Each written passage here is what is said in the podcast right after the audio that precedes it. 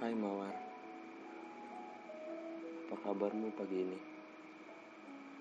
Apa kau sempat bertemu sang Fajar? Aku tebak Kau tak sempat. Kau sudah mati. Mati karena pesonamu sendiri. Maafkan Aku tak sempat menyapamu hari ini Mungkin suatu hari nanti. Atau mungkin Tak akan menyapa lagi. Ya Aku nggak tahu. Apa kamu tahu?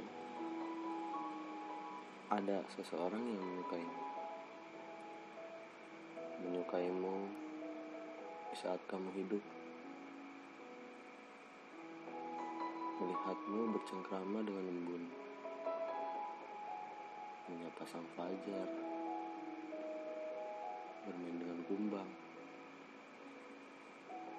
Bukan saat kau mati. Ya Ada. Tak peduli saat kau sedang tersenyum Ataupun bersedih.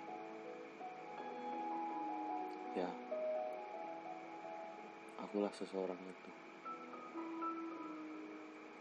Atau Kau memang menyukai sentuhan manusia?